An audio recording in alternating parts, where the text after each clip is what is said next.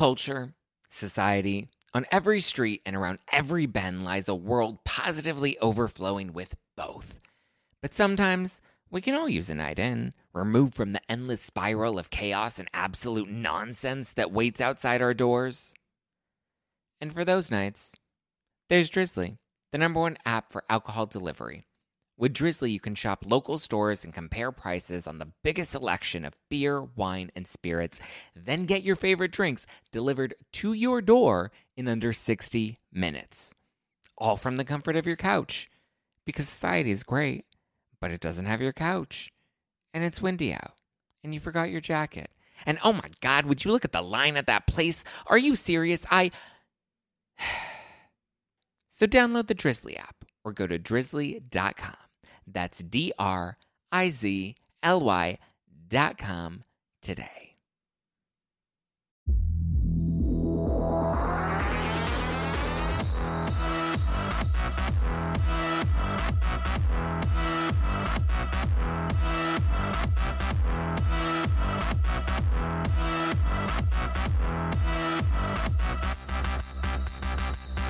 You're listening to hashtag no filter with Zack Peter. That's me, your naturally platinum blonde pop culture connoisseur. I'm the reality TV junkie, self improvement addict, and host with only the hottest tea spilled fresh weekly. For more hot takes, go and give me a follow at Just Plain Zack. I always keep it funny and I always keep it cute. And if you're like me and you want to stay up to date with the latest reality tea, go and give us a follow at No Filter with Zack on the Instagram, or you can join our private Facebook group. The link is in the description below. Right now, I hope you are sipping on some fizzy housewives inspired wine for yourself, packing a punch at 13% alcohol but less than a gram of sugar. It is my no filter wine. You can get it at nofilterwine.com. 13% alcohol by volume, so you will get Liddy City, but less than a gram of sugar, so you're not going to get that gnarly wine headache. Four fun designs inspired by some of our favorite, most iconic housewives moments. Must be 21 or older to order but please sip responsibly. Get Liddy City. It's going to be a good time. Head over to nofilterwine.com right now. That's nofilterwine.com. Okay, so I'm so excited. Seven years, 12 seasons, and now 500 episodes. And there's nobody else that I could celebrate this milestone with.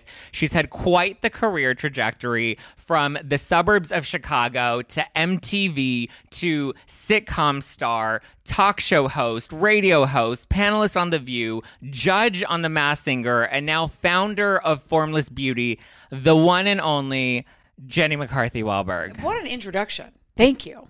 Thank you for being here. Thank you. Thank you for still taking my calls. Are you kidding? I've known Zack, by the way, since he was this big. And the moment I met him, I was like, this kid is going to go so far. Honestly, I'm so proud of you. Like, you are an inspiration to me. You are, I, I feel like I'm, I've, this ages me, but like, I feel like a proud mother. Oh. I do. I do. I just, I've seen you blossom and grow and kill it. Like you're one of my favorite interviewers. Aw, thank you. Well, I've learned from the best. Oh, please. I listened to so many episodes of the Oprah? Jen McCarthy show. I can't believe. I mean, I, we've known each other for so long. I feel like I was like a baby when I met you. You were a baby. You were a baby, but you were a baby that had a shining light on it. You had this glow and this heart and this passion. And I have not met one other person in this business where I could say, I 100% know that they are going to, their trajectory, their star is going to just explode. I mean, I have to say, you were always somebody, even when I was like 16 and interning, like you always took a chance on me, which I feel like I always had to like prove myself. I mean, especially in this industry, you always have to constantly prove yourself.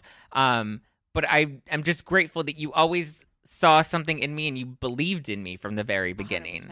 And you know what's interesting about something you said, not to get too philosophical right out of the bat, but like really we're proving shit to ourselves. Yeah. You know what I mean? Everyone comes into this like a girlfriend was saying to me, "Where do you get your confidence from?" I'm like, "Well, it's we're all scared. Yeah. We all think that we're not good enough. Yeah. We all think that we don't know what we're doing. We all think someone's better than us.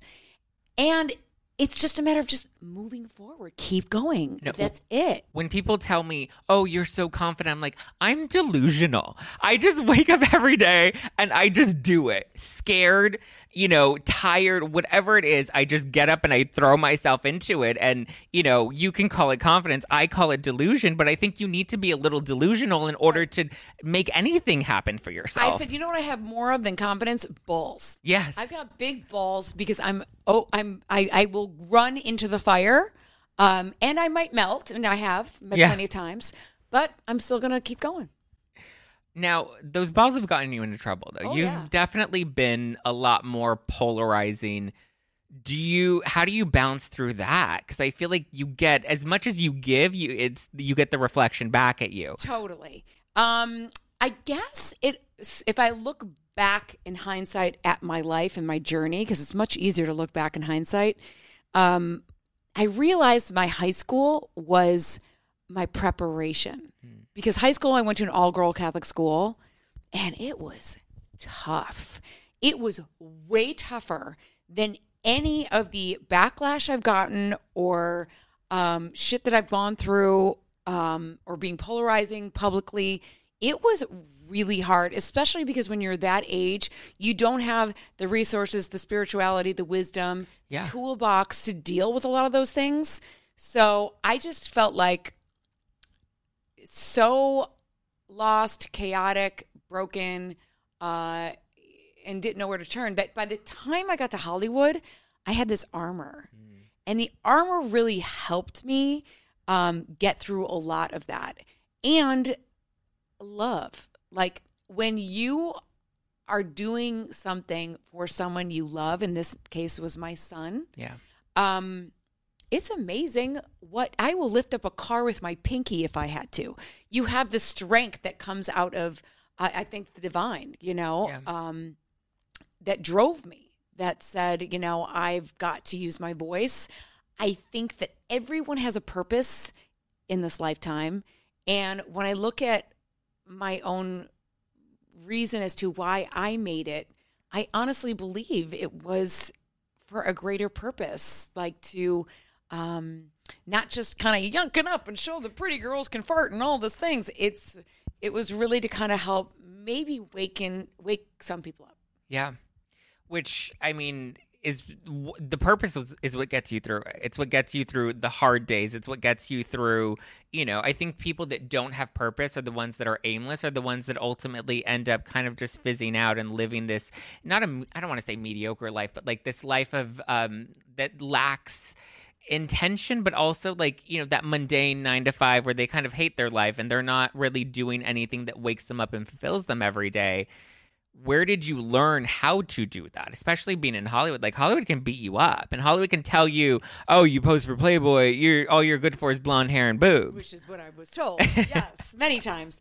Um, I when I first moved out here, um, I saw this store called the Aura Shop, and it's still there in Santa Monica, and um.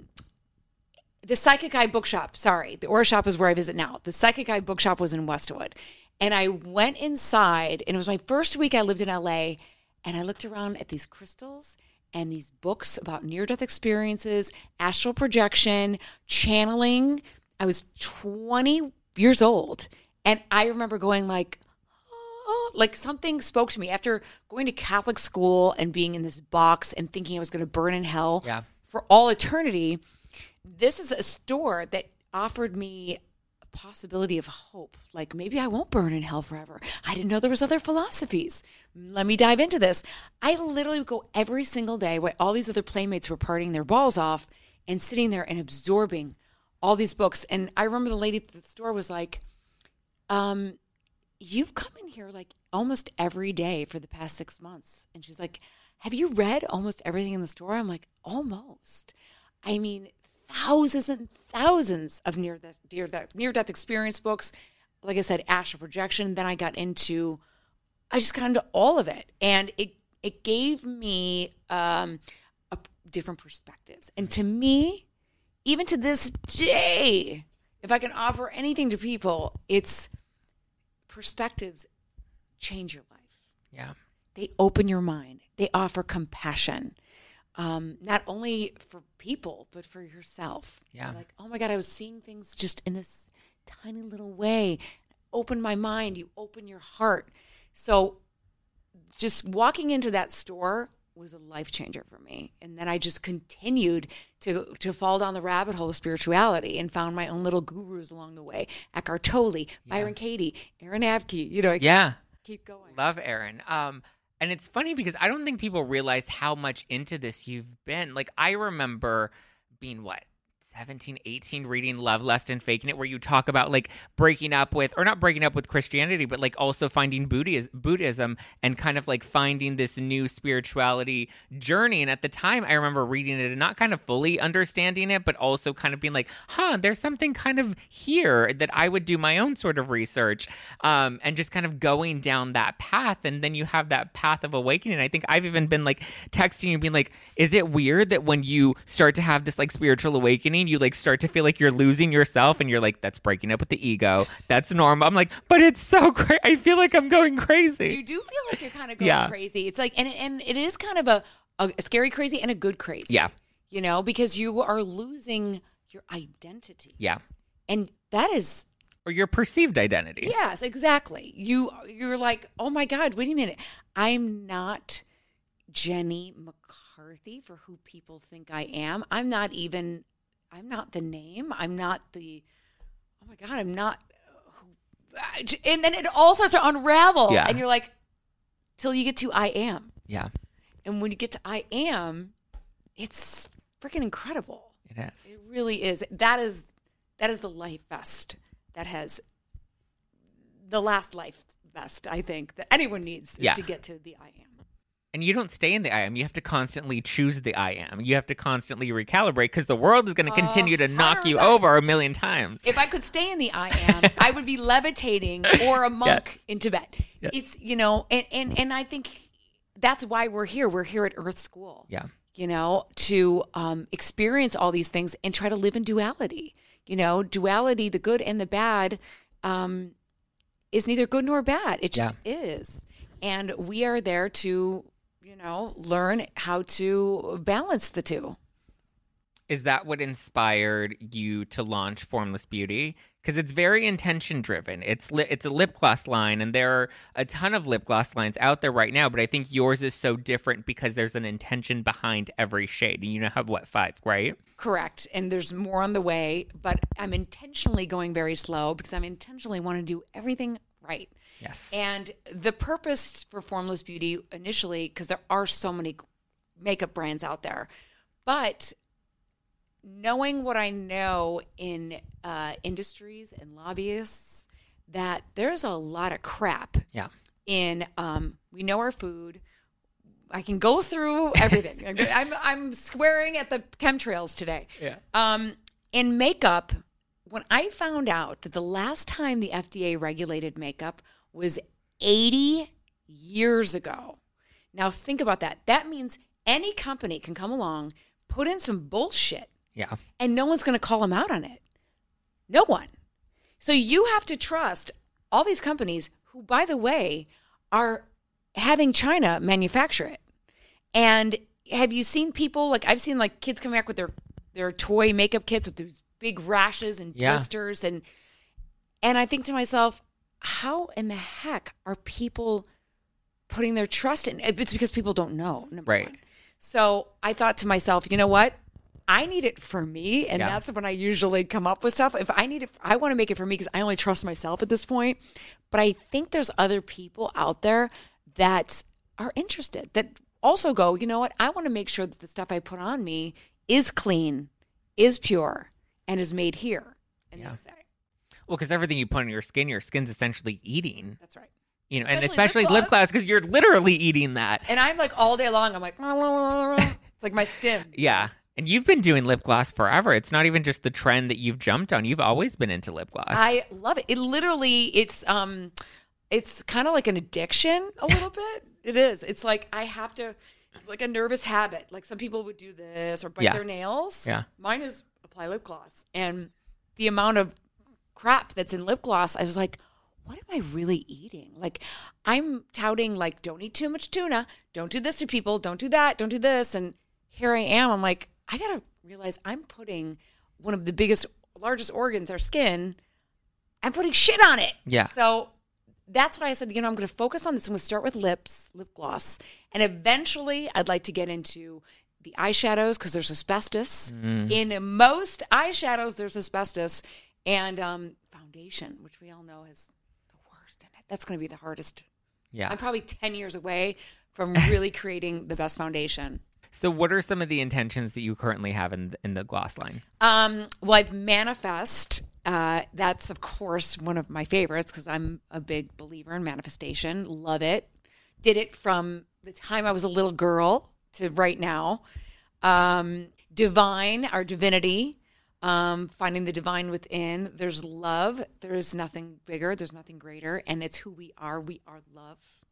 Um, so I include all these little manifestations with each purchase, and it's only to kind of kickstart you. You know, you can use one of those.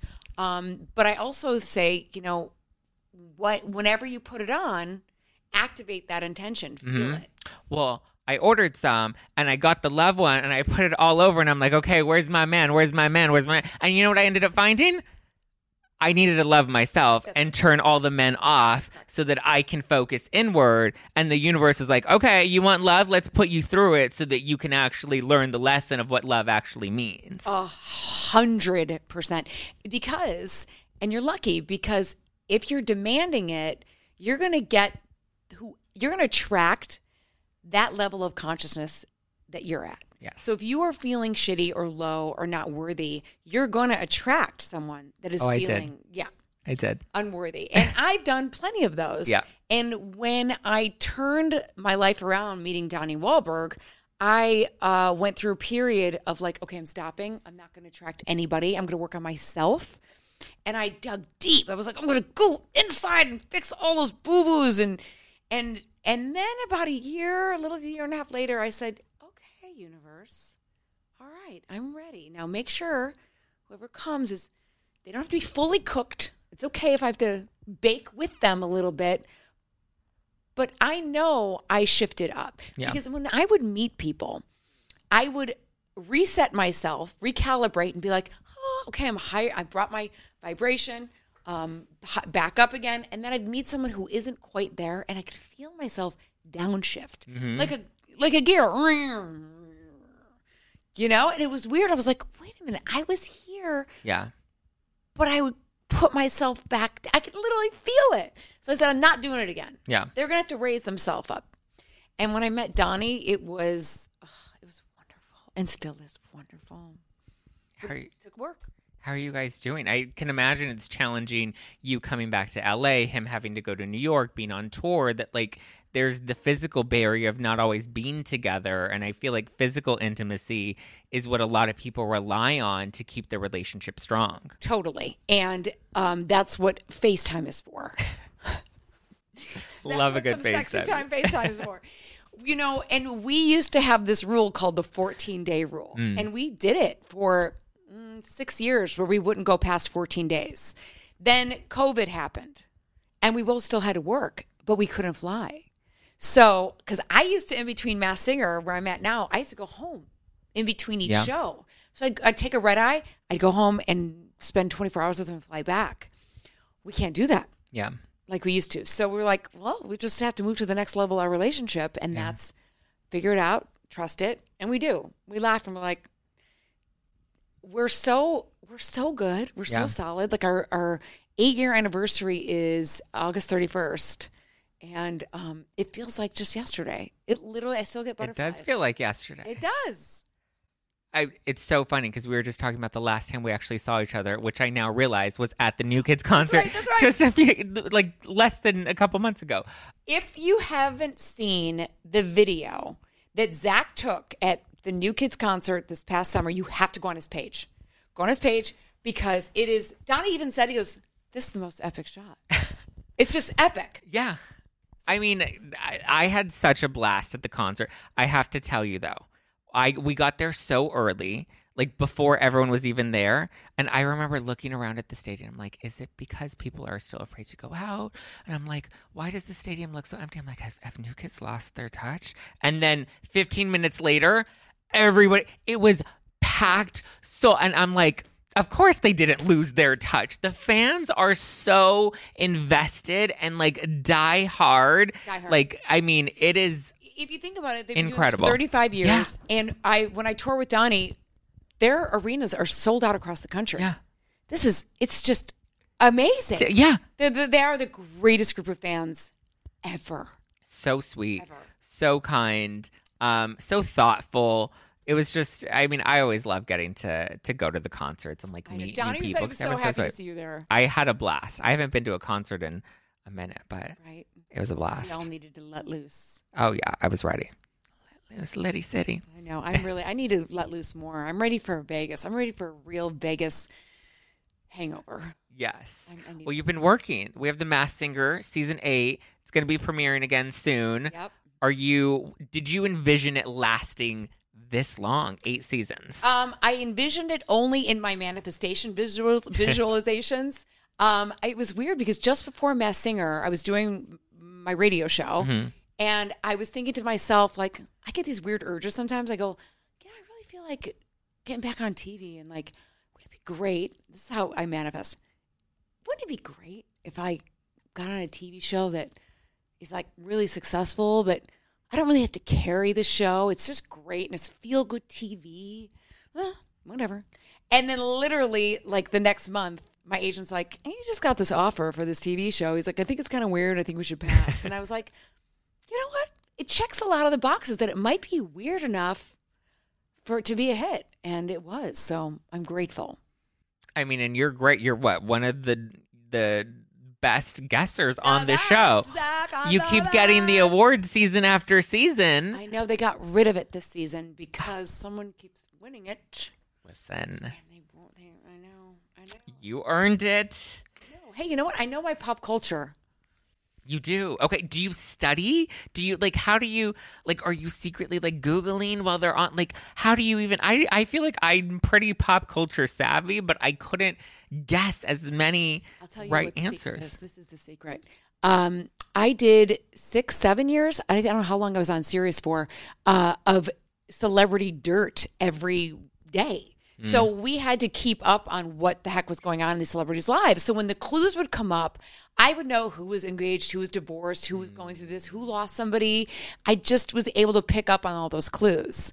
Plus, I'm a lover of escape rooms and figuring mm. stuff out. Whereas my, you know, fellow panelists, judges, um, they don't care much about the clues. They like to hear, you know, the voices. voices. So me being able to put those clues together, I think, is what really gave me an edge. And doing gossip on every day on radio. I mean, it's working. It's working. You're undefeated. I love watching the show. It's always it's always a good time. Yeah, wait to see me on Fuego this season. Oh, I can't wait.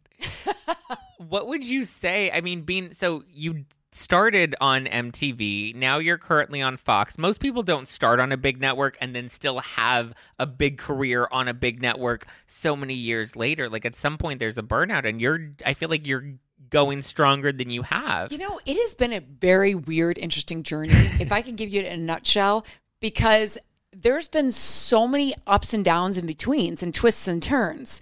Because when I first came out here was obviously I was the only job I can get was being a playmate, and which they were I was told, you know, shut up, just pose and don't ever try to be funny or do anything serious.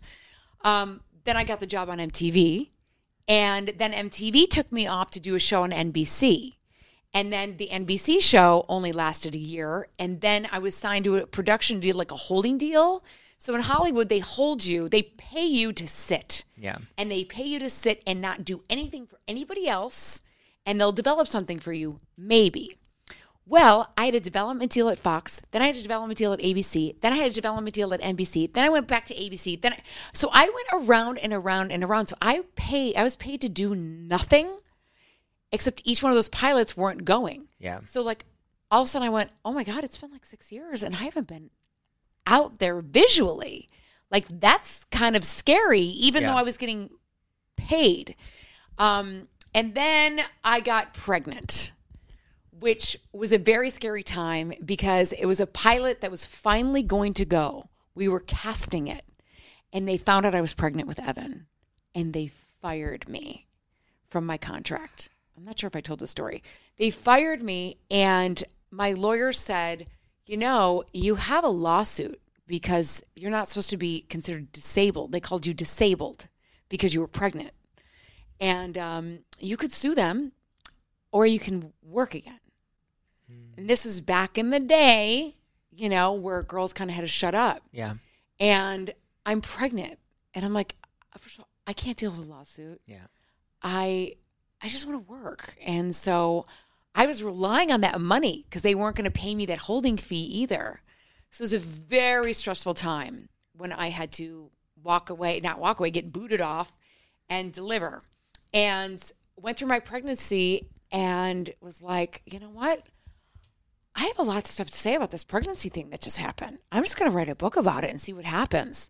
So I started writing this book. I'm like, maybe I can make a few bucks from this and sent it out to uh, tons of publishers, like all of them, and got rejection letters from every single one of them, except for one.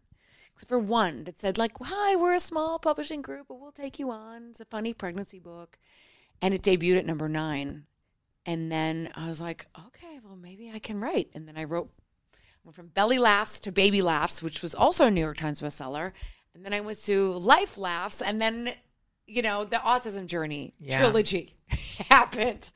So being an author kind of took a whole new direction Yeah. in my life um, to the point where I was like, okay, on to the next thing. I feel like I've had a lot of incarnations, you Yeah. know, of of staying alive in this business.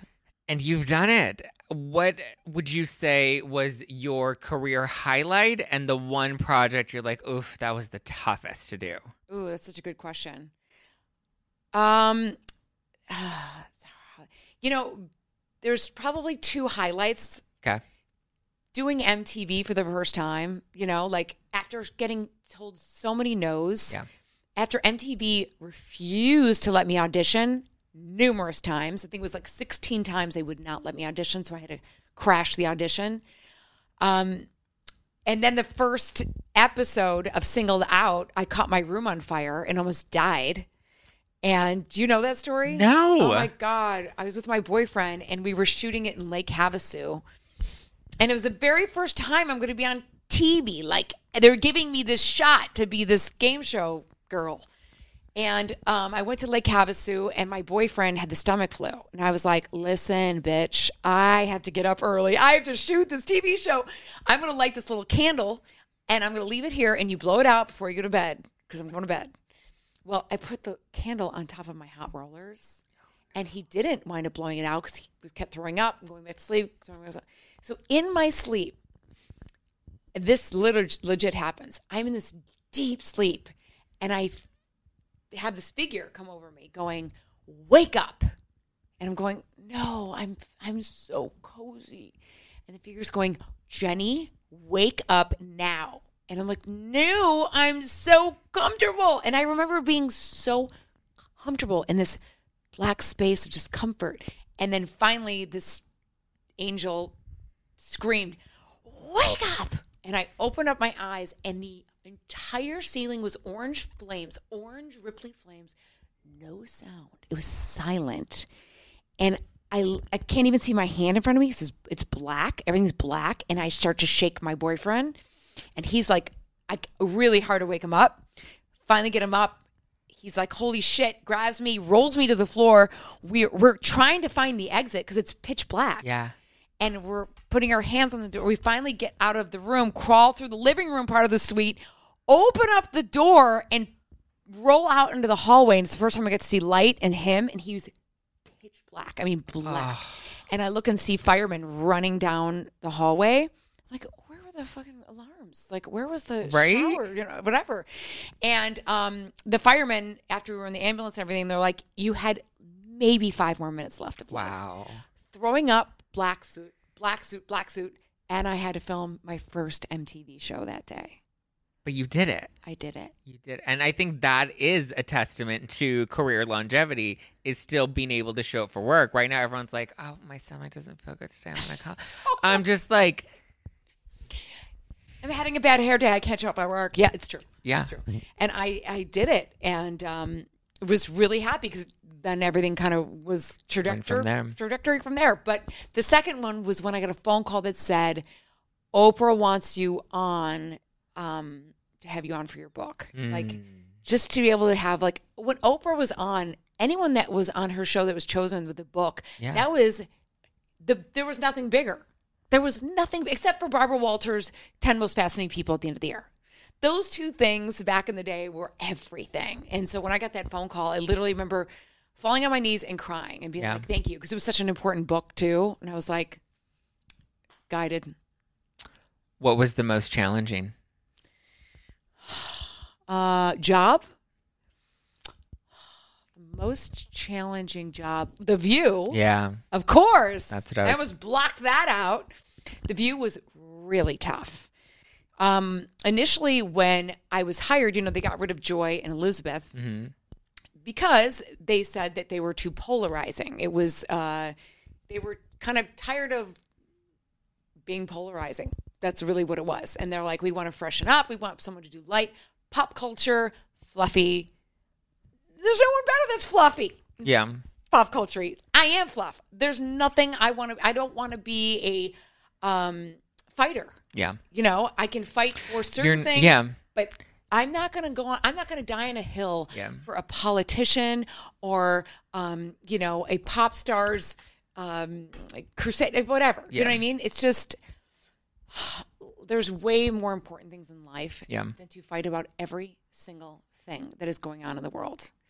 And at that point, I I would have never have signed on for it Yeah. ever. I mean, you could see who was in the running. It was like me and Brooke Shields. They were going for lighter fanfare, and within the first week, I think I brought up Katy Perry. And when Barbara Walters said, "Who's Katy Perry?" it they realized they couldn't do pop culture Yeah. you know, Barbara's Wheels House was, you know, cutthroat issues. That's why she created The View. Yeah. And her memory was going a little bit. So pop culture people weren't sticking Right. as much. So they quickly changed within that week to be back to politics. And, you know, I'm like, I, I don't, I, I hadn't even voted it by Yeah. then. Yeah. Truly, that's how out of politics Yeah. I was, and I was like, you know, uh, raised in the family that I was in, like uh, I grew up to want to be a peacekeeper. Yeah. You know, if the people fight, I'm like, no, no, no, no, ah, let me make you laugh. You know, Yeah. like I need peace, and I'm sure that's from childhood, some trauma. Yeah. But I, I every day then doing the view, I was sick. I was nauseous. It was, I would literally fall asleep at night and do this. You know, when you do that, every, like all throughout the night, I'd have earthquakes Yeah. earthquakes. I'm like, I can't do this. So the greatest thing ever was, um, you know, the Red Wedding, which is now I call it, where they let go of like 30 people. Yeah. People that were been there from the beginning, like Bill, Sherri, you know, they just cleaned house. So you were interviewed for Ladies Who Punch, made a lot of headlines. Do you feel like your interview was taken out of context, used for clickbait? Was everything honest? Did they chop it up in a way that didn't? Because I feel like we're in this culture where we love to take sound bites, make them headlines, and sensationalize them. It's how it's how the industry works. Yeah. You know, I even knew that with radio. Any interview that I would do, you grab Yeah. the, the catchiest headline. So, um, being interviewed for that book, I kind of I knew what I was getting into. Um, I wish there was a little bit more uh, context, but I knew exactly what I was saying. You know, just coming off of the view, I feel like they made it sound like I was being too hard on Barbara when really I had the most compassion for her. Yeah. Like, I love Barbara. Like, she was my girl. Like, Yeah. was I scared of her? Heck yeah. Who wouldn't be? You know? Um, she's yelled at me numerous times. Yeah. But with Barbara, at least you know what you were getting. Like, it came from like I don't know how to say this, but like a like a, a sad place. Yeah. Like I felt compassion for it. Whereas other things that happened on The View were just dark. Yeah. You didn't get along much with Whoopi. I got along with Whoopi. I just I just saw the dynamic of um, Barbara being her last year Mm. and Barbara wanting to like do the be the lead for some things and felt bad because Whoopi didn't want to kind of give up Yeah. that seat. And I thought, well, Whoopi, you're going to be here for a long time. Give it to Barbara, you know. Yeah. So that kind of got blown up. Um, but I had some great times with Whoopi. Yeah. Yeah. Have you talked to Barbara at all? I know, you know, she's kind of kept to herself in recent years. You know, um, we had Sherri and I kept in touch a little bit after the view, um, and she was freaking devastated. Uh, but she, I, I believe that um, she's just chosen to stay private Yeah. in the last few years. Would you say you learned more from Oprah or from Barbara? Hmm, That's a really good question. Oprah actually put me through some training. Um, and it's interesting because I realized that each job had you have to use different tools. Like for instance, Oprah was very much about this is about who you're interviewing.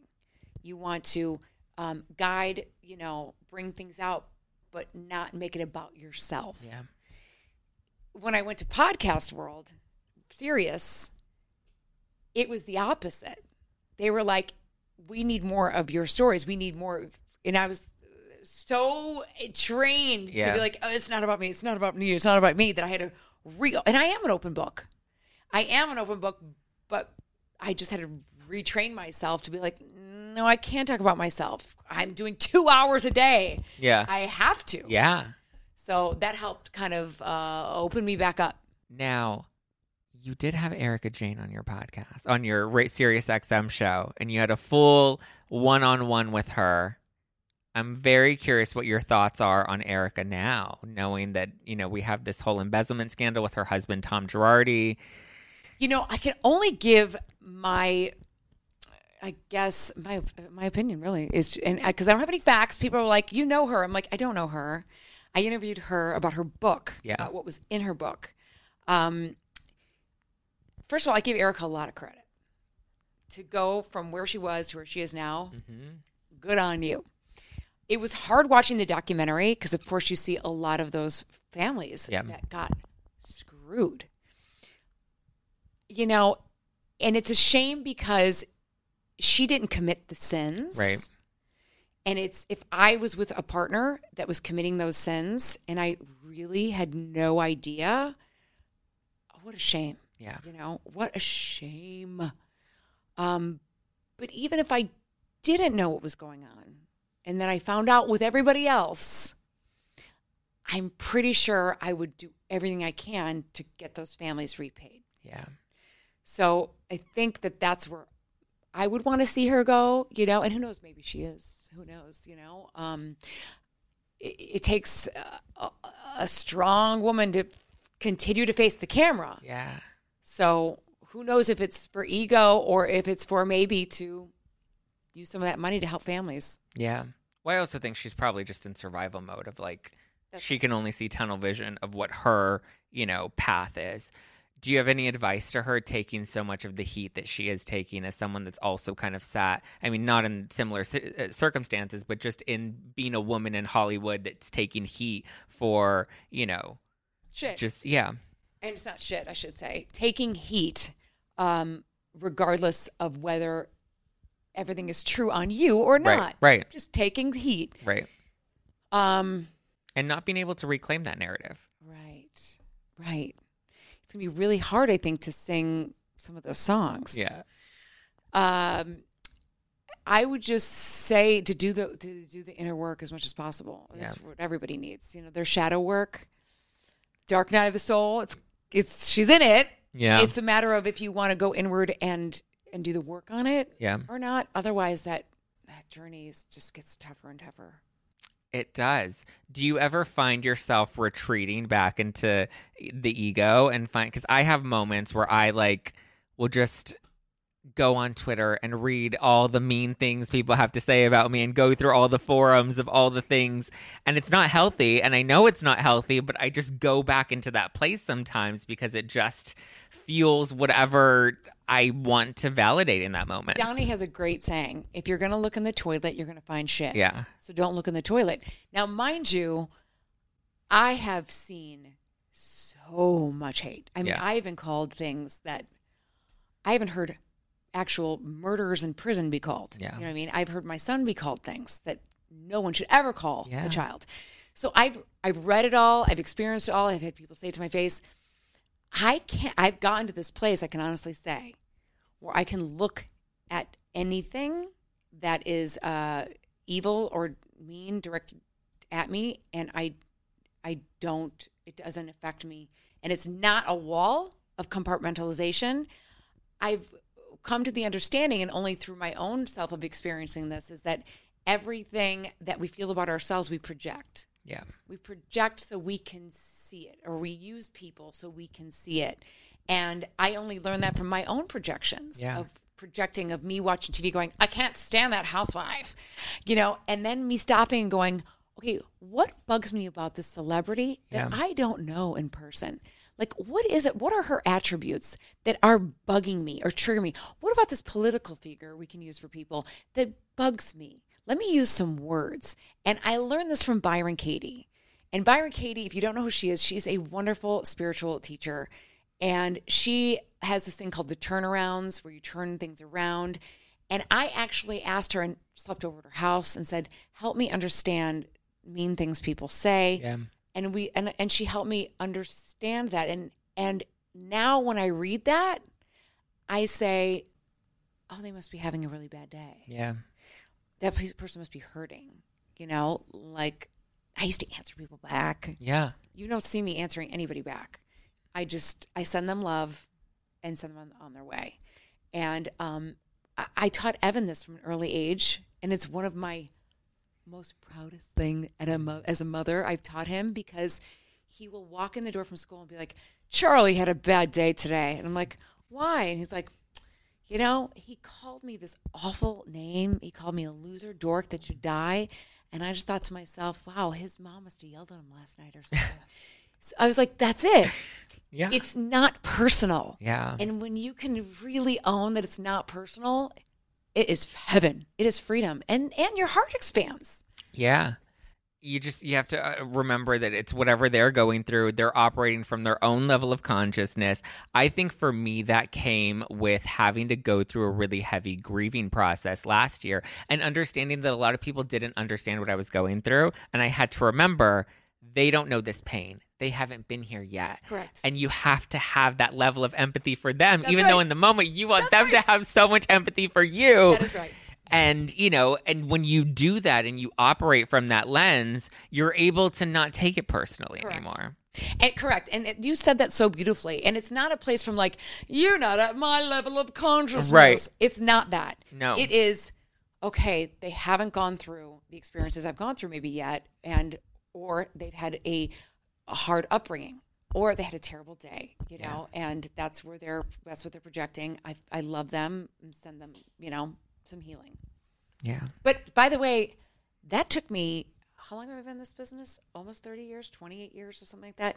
took that many years where I can say I, I have mastered that. yeah I have mastered that. So whatever you guys want to say to me, sorry, I'm just sending you love it right back. no they're that's like telling them bring it and then they're like all right i'll bring it i don't like to poke the bear I mean, by the way, I could test that and become a housewife. yeah If- would you ever do it I've been asked. Yeah, been Bethenny asked you, Bethenny right? Asked, and I was like, first of all, Bethenny, I love you for asking. Second of all, I don't live in New York. I live in Jersey, and I don't have the money you guys do, so no.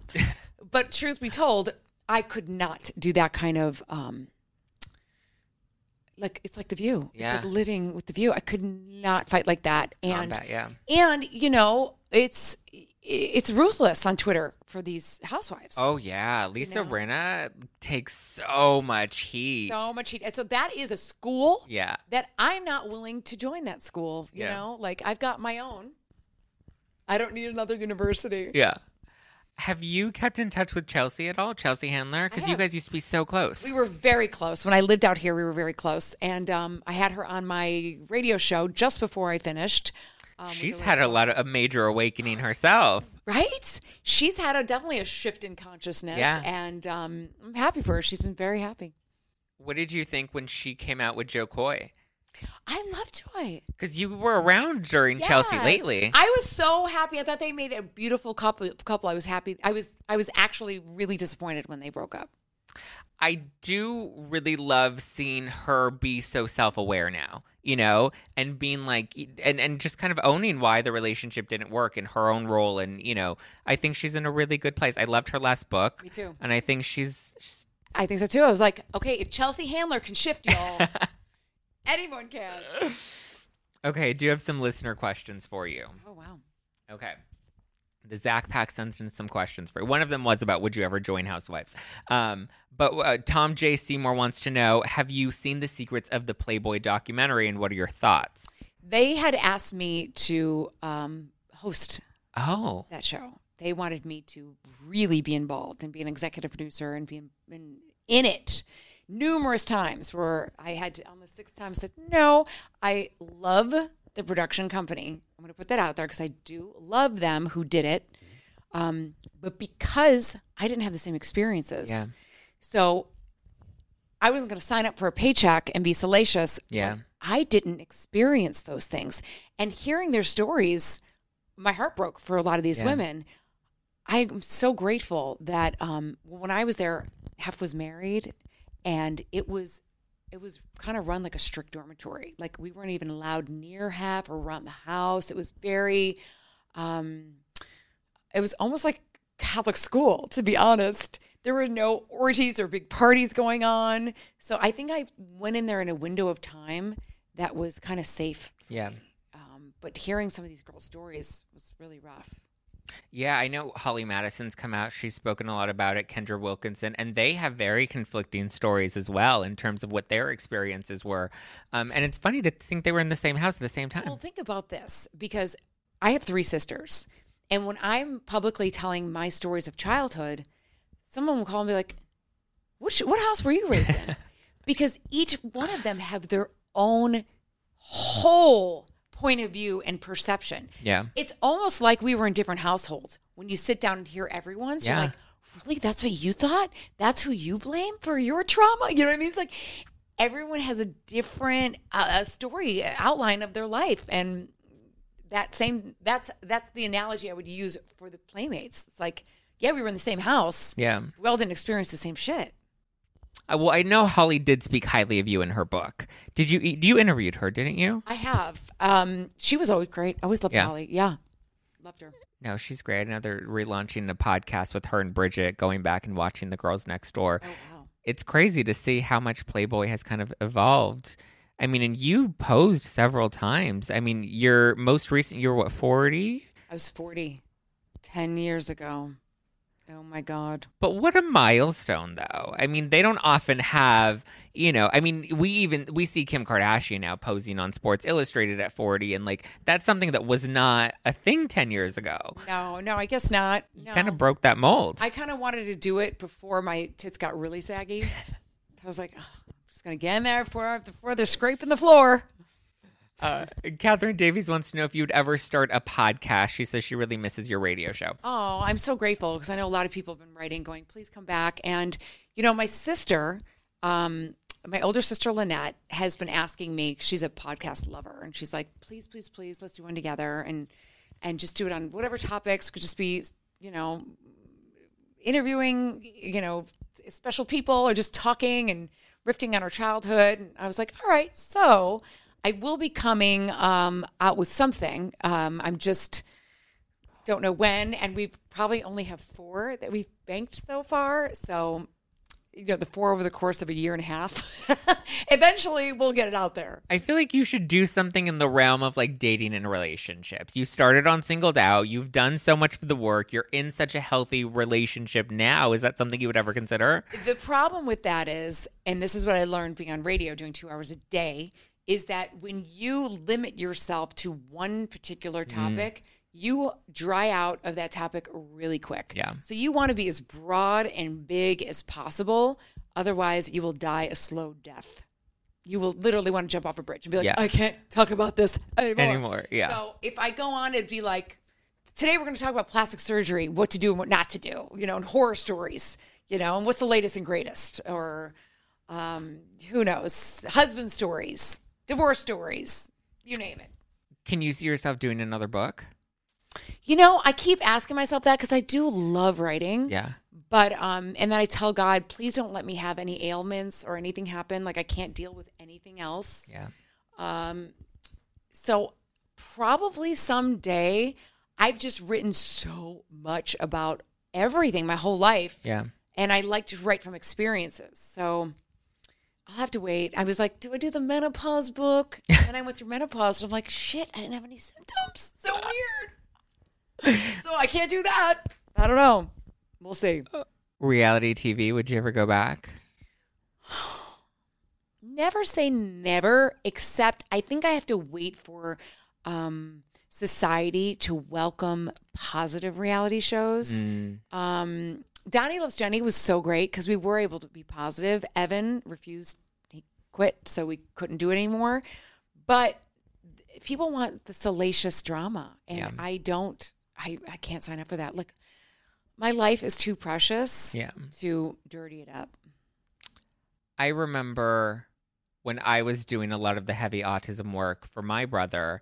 I remember there was a, a moment because I was writing books. I had signed my family on to do a documentary where we kind of shared all of it. And I, at the time, was like, we need to write, I need to write the books and we need to do this documentary because that's what's affording us the ability to get access to some of these treatments at the time. A lot of people didn't understand it. The internet didn't understand it. They thought I was exploiting. And I think that was an, an inner um, insecurity that I had. And I remember at that time thinking, I hope one day he doesn't grow up and hate me for exploiting our story so much because I know what my intention in doing this is. And I know it's affording us these, you know, it, they shouldn't even be luxuries because they're it's treatment that was necessary, you know? Can I say, and what a loving thing to do for your brother. That's you. the truth of it. What a loving Thank you. thing to do. I don't know many siblings that have dropped everything do that for their brother. Thank you. It's really beautiful, Zack. Well, I bring this up because he's now at the place where he is an adult. He's now 20. Um, Like crazy. and he is like the biggest supporter of the podcast. Wears the no filter hats, watches every YouTube video, listens to all the episodes, and like when I when my mom told me, she's like, all he does is play your podcast on repeat all damn day, and she's like, I'm sick of hearing your. She's like, I'm your mother, but I'm sick of hearing your voice every day, so all day, every day, sweet. That's so and I was like, oh my god, what a relief because I was so afraid. I was like, I didn't want him to feel like I exploited him because, and I always tried to make the focus on me because I was like, I'll exploit the shit out of my life and my story and whatever, and we can poke cameras into any detail of my life. But I never wanted to utilize him in that way. I always wanted to get us, you know, to be that bridge. Totally. Was that ever a fear that you had? Of course. Yeah. Of course. I remember when I had to make that choice. And it was a conversation I kind of had with God. And I said, you know, please help guide the way on how and what to, how to heal my, heal my son. And um, if you do, I'll teach the world how I did it. And um, Evan was making great gains. And it wasn't that I felt like, all right, God's going to punish me if I don't do this. It was more like, how could this not be public? Yeah. How can I not tell the world that removing gluten and dairy can help some of these kids? You know, um, that's what really kind of drove me and thought to myself, hopefully Evan will understand someday because my intention um, would probably be the same as his. Like, share it with the world. Yeah. And uh, then that day came where um, I think he was, I want to say 16. And I got a phone call. I was in New York at the time. And he goes, um, Mom, I just Googled myself. And I was like, okay. And he said, we need to have a conversation. and I was like, oh shit, this is it. This is the moment I've been waiting for. I'm like, I'd rather him Google himself than Google me. Yeah. So, which that happened later on. I'll tell you that story. Oh, but, no. Um, you know, and I talked to him about it, and I said, you know, I had to make that choice, and this is what that choice did. These are the good things that came with it. These are the bad things that came with it, and you can make your own decision. I'm not going to um, force you and convince you otherwise. Um, I'm going to have you read some letters that I saved because I received probably, I don't know, 20,000 letters, you know, some written to Evan that I saved in a package like this and had him read some of them of like parents that were saying like, thank you, my kid got better, or Evan, you have no idea. And uh, he came to me and said, I'm so glad. I'm so glad you did that. Like he's such a gift. He's such a he's such a Buddha. Um, every classroom he enters, every friend group he enters, he's a healer. Any kid that's sitting by himself, he will sit down. Um, any kid that's making fun of, he stands up for them. So, fortunately, and I think you're right because if your intention is pure, it all works out. Obviously, manifestation got you to this place. What would you say is currently on your manifestation list? Oh, I think about that sometimes because I go, uh oh, um, I should be manifesting right now. And I'm like, and when I don't have anything to manifest, I say this more of this, please. More of this, please. Because sometimes I feel like, I used to feel like, oh my God, I'm not manifesting anything. Why aren't I manifesting? Well, because I've got everything. So I am. More of this, please. Yeah. Just bliss. More of this, please. I'm in the most beautiful marriage. I walk around my house. I look at my husband. I look at my son. I look at my beautiful dogs. I'm like, more of this, please. And I just go, more of this, please. And I'm so grateful because I have gone through hell Yeah. and I've come out of hell. I've paid my dues. I've learned so much on this earth school. I am still learning a shit ton. I have so much to learn still. Um, then I want more of this, please.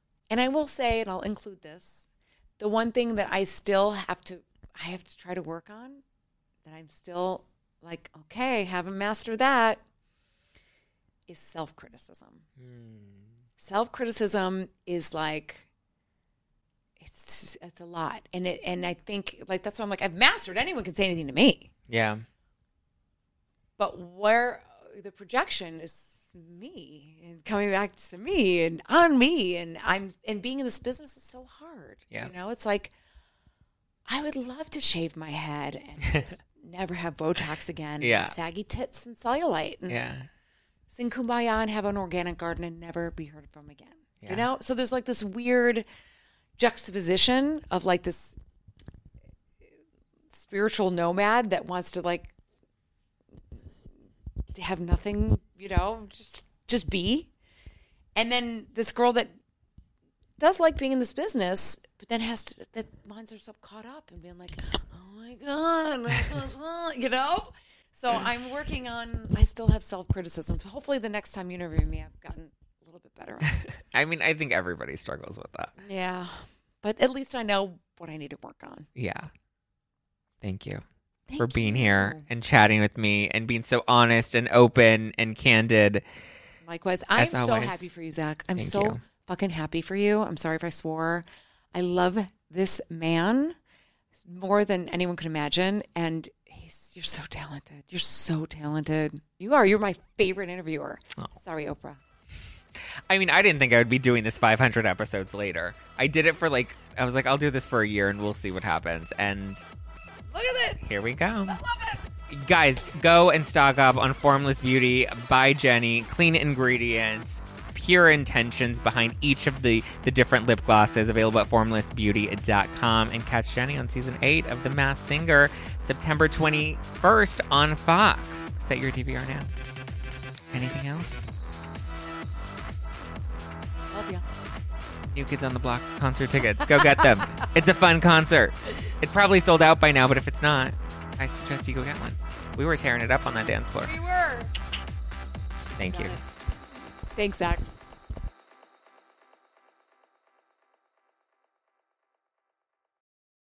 Say goodbye to your credit card rewards. Greedy corporate mega stores, led by Walmart and Target, are pushing for a law in Congress to take away your hard earned cash back and travel points to line their pockets. The Durbin Marshall credit card bill would enact harmful credit card routing mandates that would end credit card rewards as we know it. If you love your credit card rewards, tell your lawmakers hands off my rewards. Tell them to oppose the Durbin Marshall credit card bill.